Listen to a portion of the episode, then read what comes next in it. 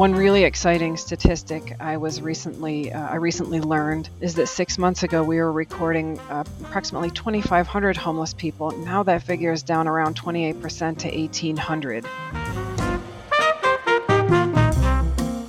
Well, welcome back to the Public Money Pod, a production of the Center for Municipal Finance at the University of Chicago's Harris School of Public Policy, and we are proudly sponsored by Build America Mutual, the Government Finance Officers Association, Odyssey Advisors, and MuniPro. I'm Justin Marlowe, and I'm joined, as always, by my intrepid co-host, chicken connoisseur, disciplinarian of felines, Liz Farmer. Liz, welcome back.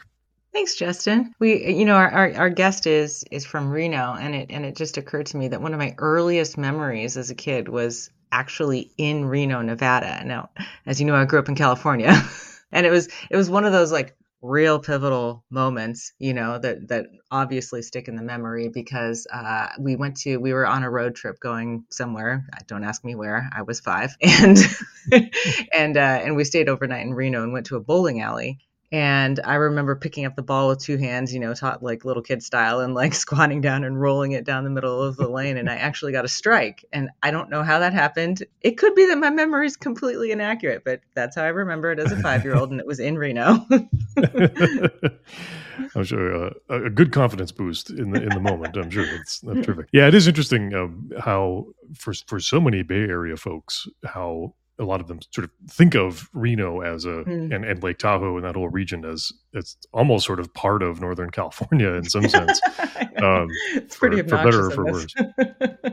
For better or for worse. But well, so with that segue in mind, our guest today is Abbe Yacoben, who is the Chief Finance Officer for Washoe County, Nevada. We're thrilled to have her on to tell us all about the goings on there. When we talk, Liz, about a place like Washoe County, there's a few kind of really defining trends that are not entirely unique to it, but clearly are very much at influence in what's going on there. Certainly one is population growth, all the challenges and opportunities that come up with population growth, obviously a chance to grow your tax base and to grow industry and create opportunities for folks. But it also then comes with concerns about things like housing affordability and all of the attendant concerns that crop up around housing affordability. It's also interesting things going on in that part of Nevada. It often finds itself in the national political spotlight, especially with respect to election administration. And one of the things that we get into with Abbe is about investments in election technology as a kind of uniquely Nevada county concern in a way that is very much on their radar. So when you think, Liz, about this sort of intersection of growing county government, growing counties, the kinds of services that counties provide us, and some of the unique challenges that come with all that growth, what comes to mind for you? Yeah, for sure. I mean, I think that the number one thing that I hear from officials in these fast-growing places is housing. I think about places like Idaho that are just going gangbusters, and the crunch that rising home prices has put on new residents and established residents and property taxes. We talked about it previously in the election episode, but property tax relief isn't just an election thing. I mean, that's something that's happening all over the country as home prices have gone up so rapidly. But I think nowhere more than in these rapidly growing places. And supply chain issues have also kind of played a role there. So housing affordability, I think, has long been a challenge in many places. But it's really, really gotten difficult for local officials to figure out how to manage. And I was interviewing somebody recently about this. I mean, it's not just build more homes. It's about regulations and policy and the red tape stuff. I mean, all of those different pieces that play into this. It's about being more creative with, not everybody needs to live in a single family home with a quarter-acre lot. And so just being more innovative in how to solve this is something that not just councils and commissioners and the elected officials are talking about, or housing agencies. It's certainly chief financial officers and people in the finance department, because money's got to come from somewhere. Yeah, definitely. And as you mentioned too, there's always these really interesting tax and particularly local tax policy questions that come up around this. So much of this growth is happening in the West, places that have long been subject to property tax caps, Colorado, Nevada, California, and others. And that creates a really often twisted set of incentives around what to build and where to build. And it can really work to the detriment of housing affordability, because a lot of the incentives say build those new single family homes with quarter-acre lots because you have mechanisms to pay for the infrastructure that don't exist other places, or you have that new construction comes onto your property tax rolls right away, which may or may not be the case with other kinds of taxes. And if you're depending on things like sales taxes, that creates a lot of volatility, which can be difficult to manage. So it's a really challenging local fiscal set of questions. And again, in a weird way, a lot of what we do in local government finance can help to make those housing affordability challenges a little bit more manageable. But there's also things that are baked into the system that can make it just that much more difficult as well.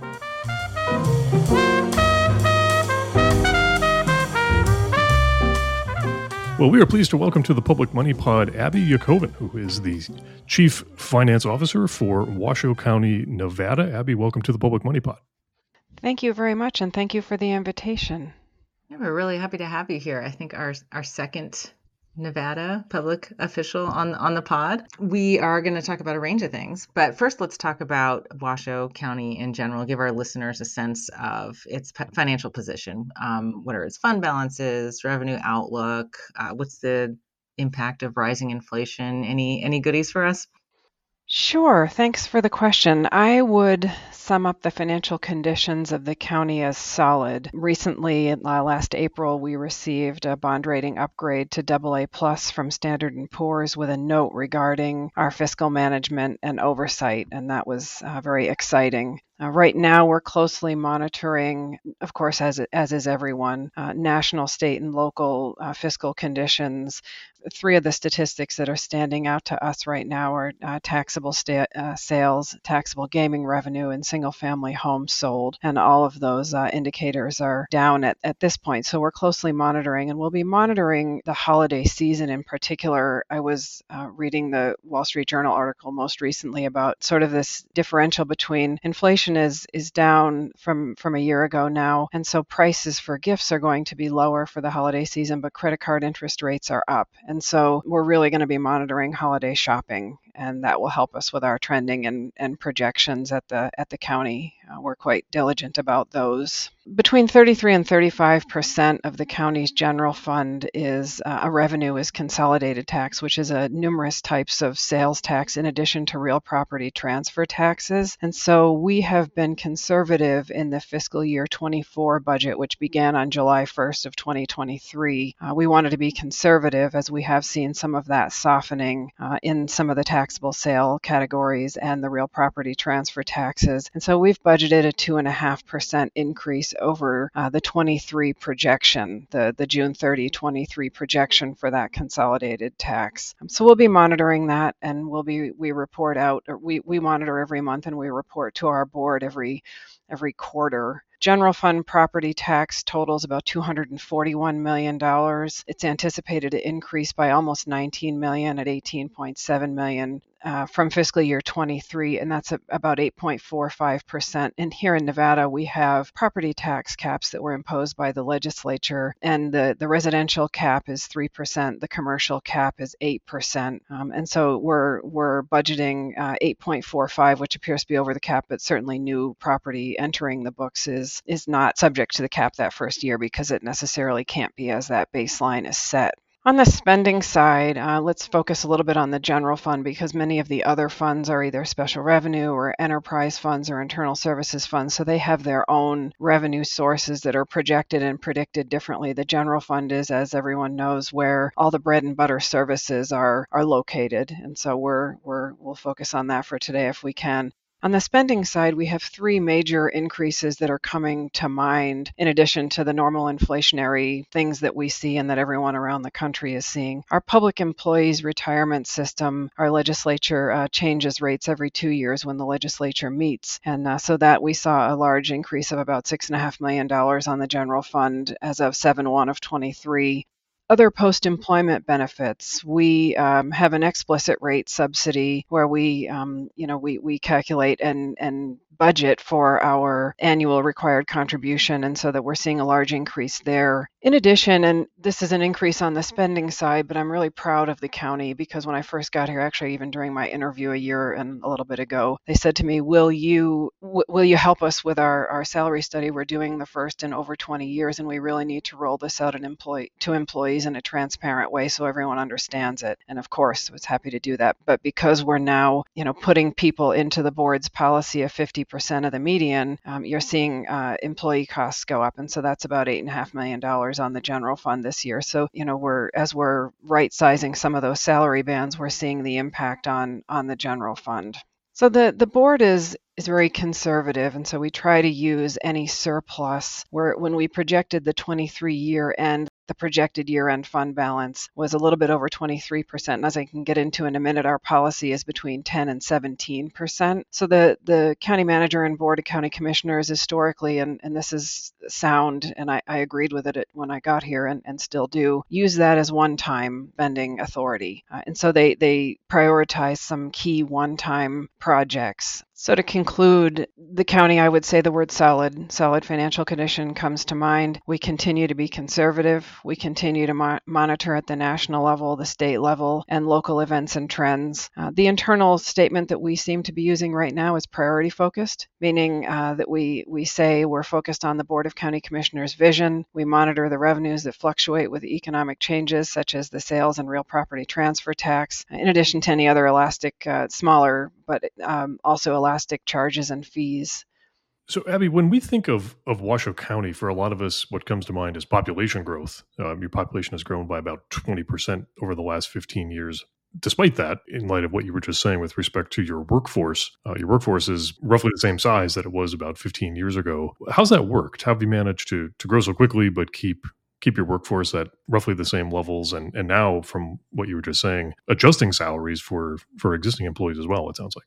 Yes, we're really, really proud of this. I'm glad that you asked that. In fact, I presented it to our Board of County Commissioners in public at the May 16th final budget discussion, and we showed a chart of the historic staffing levels, and this was notable. So I'm glad you asked about it. We're proud of it, we're forward-thinking, and we try to use common sense when we solve problems. And in fact, our strategic plan, our board recognizes this in our strategic plan. They have four major objectives, but one is called innovative services, and we enable our employees to work as efficiently and effectively as possible through technology and, wherever possible, hybrid work schedules. We've implemented much technology in online services. We've engaged in process automation and improvements, and I think the most important but least talked about is training and communication. The county really embraces improving efficiency and employee understanding of the county direction. We feel that it makes for a more efficient workforce if people know, that they can use new technologies, that they should use new technologies, that we're willing to try new things. We want the best experience for the customer, and so we try to streamline things as much as we possibly can. And I wasn't here for the beginning of the pandemic, but in reading and speaking to my coworkers, many of these things were tried as a result of the pandemic, and the strategies and technologies and processes that worked, we retained those. I'll say one more thing is that leadership, this kind of starts at the tone at the top. Leadership in our organization is very progressive and tech savvy, in addition to taking that customer-centric perspective. So we routinely discuss the impact of new technologies on our stakeholders and our customers. We're quite focused on it.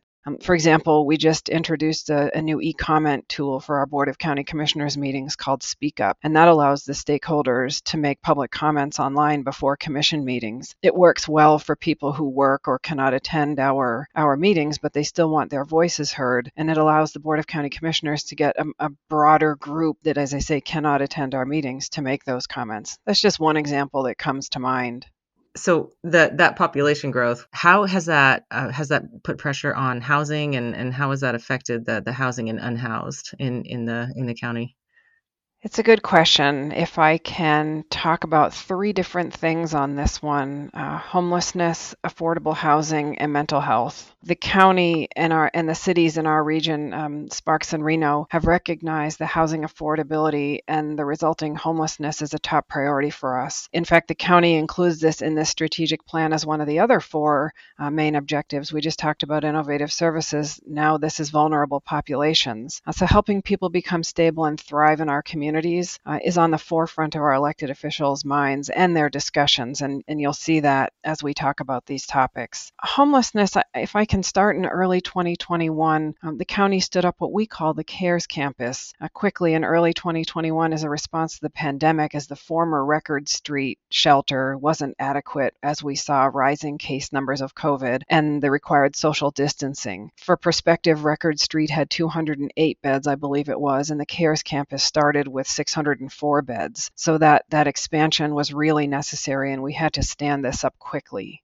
CARES Campus has expanded, and now we have varying levels of housing for different levels of independent living and eventual transition to permanent housing. I'm excited to tell you I was recently reading an article and studying this. Our homeless services team is very strong, and we recently achieved what is called built for zero data status, meaning we have accurate real-time data counts for our veteran and single homeless people entering the shelters. We collect this data to truly understand the customer's needs and the trends coming into and out of the shelters, so we make sure to partner with the correct agencies to provide the services that the population actually needs. Our team meets with local nonprofit and private sector partners every 2 weeks to ensure that we're able to predict and respond to any changes in service needs, and we discuss how to house people with those different needs as quickly as possible. And we've begun benchmarking success rates as part of our strategic planning outcomes. One really exciting statistic I recently learned is that 6 months ago we were recording approximately 2,500 homeless people. Now that figure is down around 28% to 1,800, which is great to hear just before the winter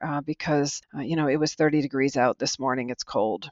Transitioning topics a little bit to affordable housing, because I know you asked about that, as home prices have increased and how are we handling and addressing that in a couple different ways. The county recently contributed $2 million to the Affordable Housing Trust Fund, which is maintained by a local nonprofit to fund opportunities for affordable housing. We're not the lead agency on affordable housing. We lead the homelessness effort and the stabilization efforts at the very beginning of the journey. The City of Reno and Reno Housing Authority are the local agencies in charge of affordable housing, but it is a regional priority as the county's population grows and industry diversifies from a gaming and service economy to a tech manufacturing rich region. People and businesses are choosing to locate in our area. We want to do whatever we can to ensure that they can afford to live, work, and raise their families here. And as interest rates continue to climb and the economy slows a little bit, we're not likely to see a reduction in the need for the services for these vulnerable populations or affordable housing. And so it's notable that we control the codes and the regulations for the unincorporated portions of the county, and 75% of Truckee Meadows residents, which is our region, live in the City of Reno and Sparks. But housing affordability is also a critical concern within the unincorporated county. Last January, our board engaged in a strategic planning retreat, our Board of County Commissioners, a retreat for strategic planning, and identified housing supply and affordability as a key priority during this fiscal year.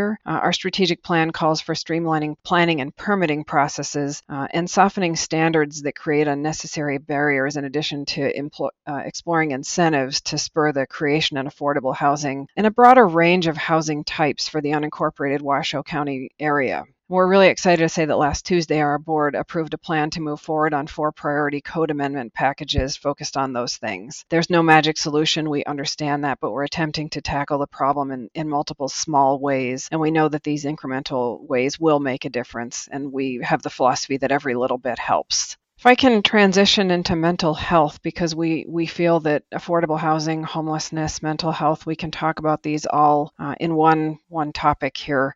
Our board met a couple weeks ago at the end of October and created a vision for the upcoming fiscal year. It includes taking a leadership role in the mental health situation. I don't know that it's a secret that Northern Nevada is a desert for mental health services, and the county's court judges report seeing multiple generations of family members over the years. This is not cost effective, and we know it's not healthy for our community. And we feel that this proactive approach is exciting, and it's very much needed. This will reduce homelessness and crime as well, we believe, and improve the overall health of our community and the county at large.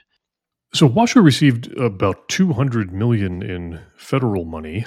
Has the federal money led to any ongoing spending pressures for new services? This is something we always like to talk with CFOs about kind of the double-edged sword that's been that federal money. It certainly was helpful in helping with some stopgaps, but then also potentially creating some running pressures for spending. And then I guess as a related question too, and you had hinted at this a little bit, did it give you an opportunity to make any sorts of investments that might help to create more efficiencies or reduce other kinds of spending later on? Yes, I'm proud that the county has been very, what I'm calling structured and judicious about receipt and disbursement of the federal funds. The Board of County Commissioners made their priorities clear as they do. As I'm learning, just being here just over a year, our board will set the tone, set their priorities, and then direct us to go and execute on those. And knowing that purpose and that vision makes our job as staff a little bit easier. As different requests are scored by our different experts, we take the projects, each project that comes forward as our departments and outside entities make proposals, we score them. And that makes the scoring that much easier because we can use the board's priorities. In their priorities, there were 5 of them. Address health disparities known to directly influence social inequities. Address the root causes of homelessness. Bolster economic recovery. Enhance childhood environments, and build stronger neighborhoods. And of course, they had language describing what that means to them under each area, and that could probably be a separate discussion as well. But some examples that we've done are, the CARES Campus, we've talked about that a lot. We budgeted $8 million for operations on the CARES Campus, and some of that is ongoing. And so what we've done is, I can give you a bit of an example of we brought back $1.24 million back onto the general fund. So we're trying to do that slowly as we creep toward the 26 expiration of the federal funds. We have a policy of not putting ongoing costs onto the federal funds, but in the cases where we do it, it's conscious, it's calculated, and we have a plan for migrating back to other funds, other grant funds, or the general fund, wherever is appropriate. So we tried to do some projects that were done by our departments that were helping our customers through the departments and through our internal, but much of the funds were pushed out into the community, into our local nonprofit partners, so that they could serve the public as well. And so we did a combination of both, but always with the taxpayer and stakeholder in mind, and helping people emerge from this pandemic in a very judicious way. And one thing I'll mention to you is we have a Power BI dashboard that I'm very proud of. When we go back and report to our Board of County Commissioners, we always show them this Power BI dashboard. It's on our website, and I'd encourage you to check it out. And it's on our website, www.washoecounty.gov.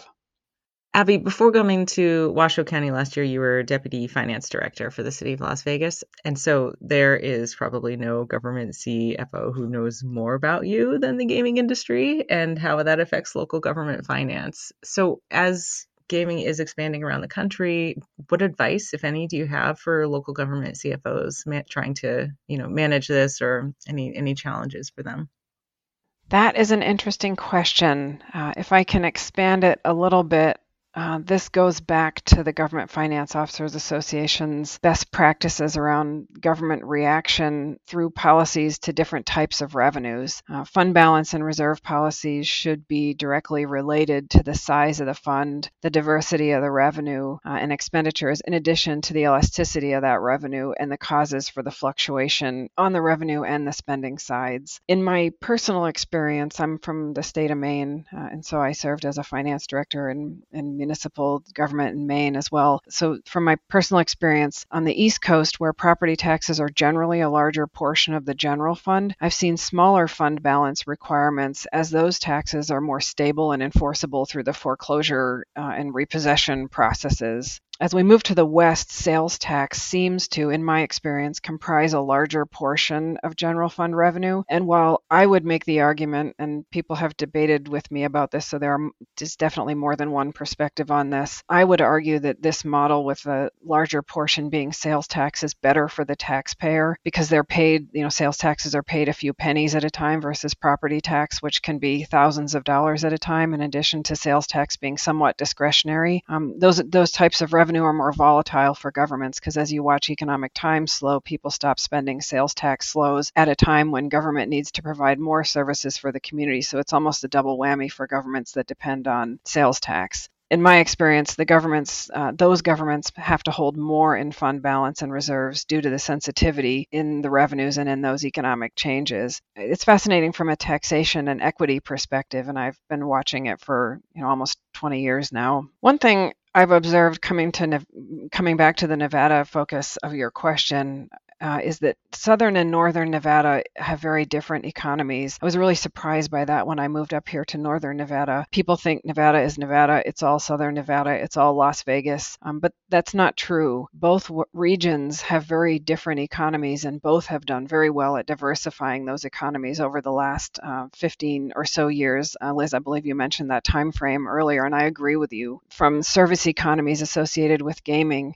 the South has become a sport and an innovation mecca and destination, and the North has drawn some very large manufacturing, technology, and logistics distribution industries. I'll argue that Nevada has the best of all the worlds in that we're a progressive taxation state because we have relatively low property tax and no personal income tax, and we're a destination, so we export some of that sales tax to those visiting our region. Nevada is a great place to be in local finance. It is absolutely fascinating and fast-moving. I noticed in your spending plan for 23-24 that there's a big upgrade to election systems. And we've talked a couple different times on this podcast about the public finance of election systems. And certainly this is a big thing for all counties, Washoe County in particular. Tell us a little bit about those investments in the election system technology. And is it a coincidence that this is happening ahead of the 24 election, or was this something that was in the works? The county is investing heavily in the Registrar of Voters Office in many areas, including one-time and ongoing investments. I believe the funding you're referring to is the fiscal year 24 budgeted amount of $12.6 million for a new software program for elections, in addition to a server replacement and a ballot opener machine. The county knew that it needed to study the Registrar's Office and apply nationwide best practices in order to keep up with post-pandemic and more prevalent mail-in ballot voting systems. That shift, in addition to needing new software, gave us the perfect nexus to engage outside consulting help for some best practice suggestions. We're very happy to receive over 250 suggestions from the outside consultant in 8 different functional areas. That department, to give you some perspective, has doubled in size with 10 new positions being granted, and I believe all of them are filled now through the fiscal year 2024 budget. And we're getting prepared for our first presidential preference primary election on February 6, 2024. And while we no longer need to procure the original software we thought we'd be purchasing due to it being purchased elsewhere, we're going to use some of that $12.6 one-time funding for various machines and equipment based on the consultant's review and advice. So what we planned on doing, we'll be doing differently. And thank goodness the board had the foresight to put that $12.6 million into the budget so that we can adopt many of the suggestions from the consultants. It's really important to our board, and they've said it publicly several times, that the public trusts in our elections. And we're putting our money where our mouths are in the 2024 budget on the ongoing side and the one-time side. Well, Abbe, you've been in municipal finance for a couple of decades now in a variety of different places. I mean, I can't think of two places that are more different than Maine and Reno, Nevada. But as you progress through your career, you've taken on more demanding leadership roles. Do you have any advice for local finance professionals who want to become a CFO or who looking to rise in the ranks in their local government? Yes. Have relationships with your customers, internal and external. They're so important. Make them right away and focus on them. Listen to your customers actively and give them your full attention. Get to know their needs and their motivators so you can help them with their projects and initiatives. I call them my customers. They're our departments because we're an internal services department and area. I find that people often see financial employees as gatekeepers, but once you get those good relationships and you keep them, you already bring your technical competency to the table and to the position. And once you bring those communication skills, people begin to look at you like a resource, and they call you when they can't figure out how to get things done. And so that gives you the ability to plan and vision with them versus fixing things on the back end and finding funding after the fact, which is much easier, and it furthers your community's ability ability to have fiscal sustainability and fiscal discipline, and it sets the tone for good trust and cooperation with finance. Sometimes we think that because we're so technical in nature, and we all do this, we fall back on what we know, we fall back on what we're comfortable with, which is the technical piece where we started. We think that's what we should be doing as we move forward into the executive positions, and I always challenge myself and other people who want to. I currently have a mentee with GFOA, and we challenge each other. I challenge her to become less of a technician and more of a translator and ambassador for the fiscal health of both of our agencies. I do much less explaining individual numbers and more helping our departments and stakeholders get where they need to be, understand the county's vision, and get their programs and services and infrastructure that's needed to serve the public done. So I find myself, and even in this podcast, we've kind of been less technical in terms of the percentage increase here and the percentage decrease there, and we haven't used the word debit and credit at all. I don't talk in those terms as much anymore. Those things are not possible unless your team is solid. So make sure your team is solid. I'm only able to do what I can do because my team is amazing. They are technical, they are competent, they are team players, they are willing to try new things to help the county and help improve our fiscal health. So my advice is, and this is something I heard 15 years ago from a mentor back in the day, hire the best people you can and get out of the way. One thing I'm noticing as I am no longer the first new generation into the workforce, or by far now, is encourage the intergenerational cooperation and working together. I learn so much from the generations above me and the new people coming into the workforce. It is incredible, and it makes us more productive, and it makes my thinking change, and I enjoy that. It enables productivity. Everyone learns something from that. And the last thing, it sounds easy, but we don't always do it when we're falling back into what's familiar, which is that technical piece. Ask questions and actually be curious about the answers. Well, thanks so much to Abbe Yacoben, CFO from Washoe County, Nevada, for telling us all about the goings-on in Washoe County, as well as financial leadership for local governments writ large. We really appreciate you giving us some time here on the Public Money Pod today. Thank you so much for the opportunity. I really appreciated it.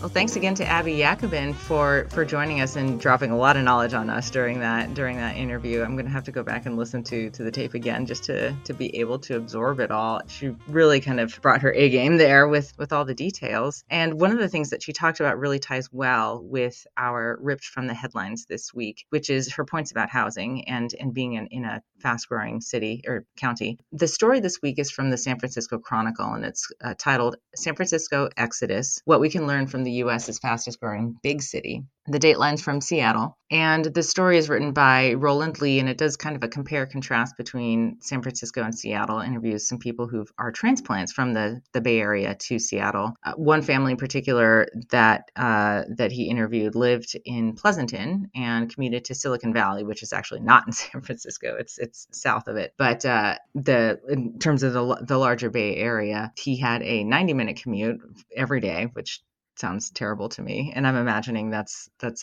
with traffic and all of that, and wanted to move because not only because of the commute, but everything got expensive, the annual wildfire smoke, widespread potholes, moved to Seattle and is much happier. And the reporter interviews several other people who kind of have similar stories of moving to Seattle and appreciating they say the more relaxed lifestyle, easy access still to natural amenities. But one of the other things they all seem to consistently cite too is that there's a pro-growth housing policy with less red tape compared with California, and there's more downtown housing compared with San Francisco's office-heavy district. And so the story notes too that Seattle has both cities lost population right in 2020 during the pandemic, but beginning in 2021, Seattle started gaining population back. That year between 21 and 2022, Seattle saw a gain of just under 18,000 people, which amounts to a 2.4% increase in population. Meanwhile, San Francisco kept losing people, lost about 2,800. For that city, amounts to a 0.4% decrease in population. So they're starting to go in opposite directions.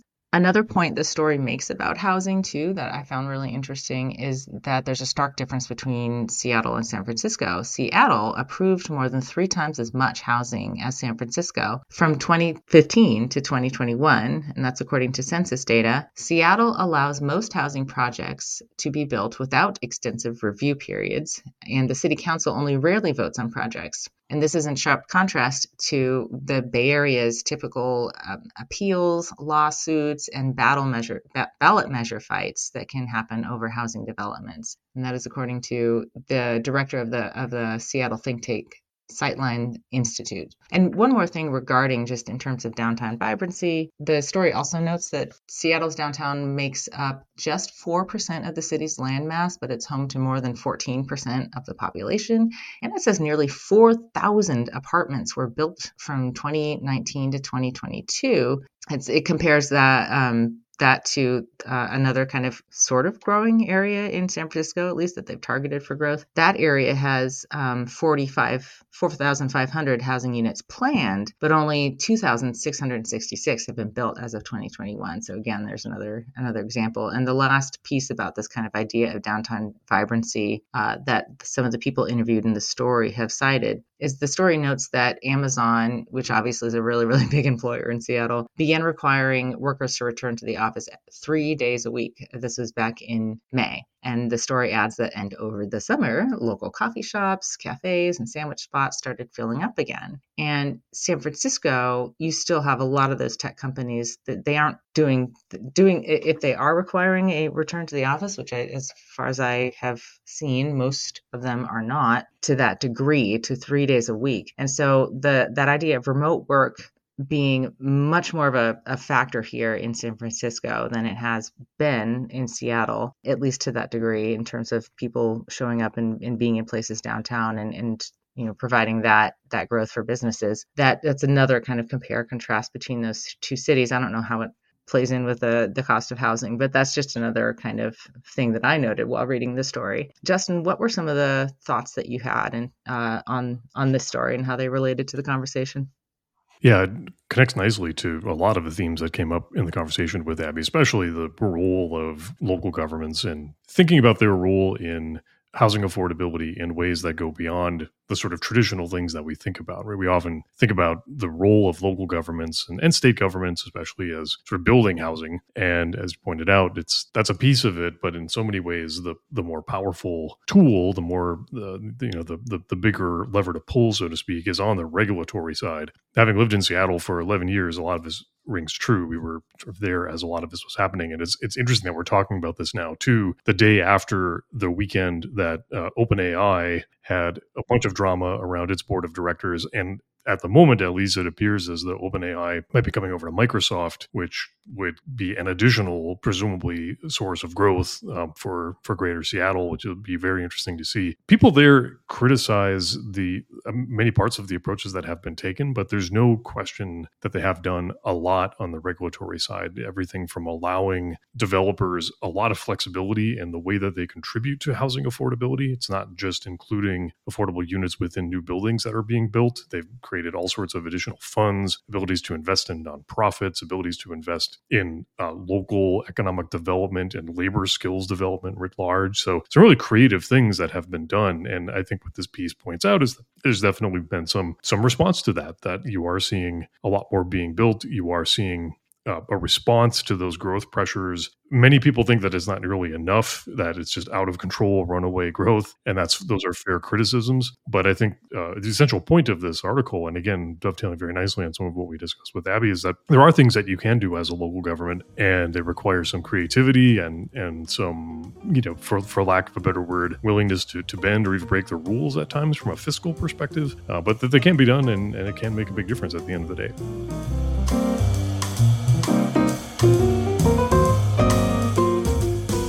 Thanks again to our Season 2 sponsors, Build America Mutual, MuniPro, Odyssey Advisors, and the Government Finance Officers Association. The Public Money Pod is a production of the Center for Municipal Finance at the University of Chicago's Harris School of Public Policy, where we are proudly produced by Hannah Burnick. You can learn more about the center and its work at munifinance.uchicago.edu. That's munifinance.uchicago.edu. You can learn more about Liz Farmer's work at her Substack, Long Story Short. That's Long Story Short. Thanks again for listening. We'll catch you next time on the Public Money Pod.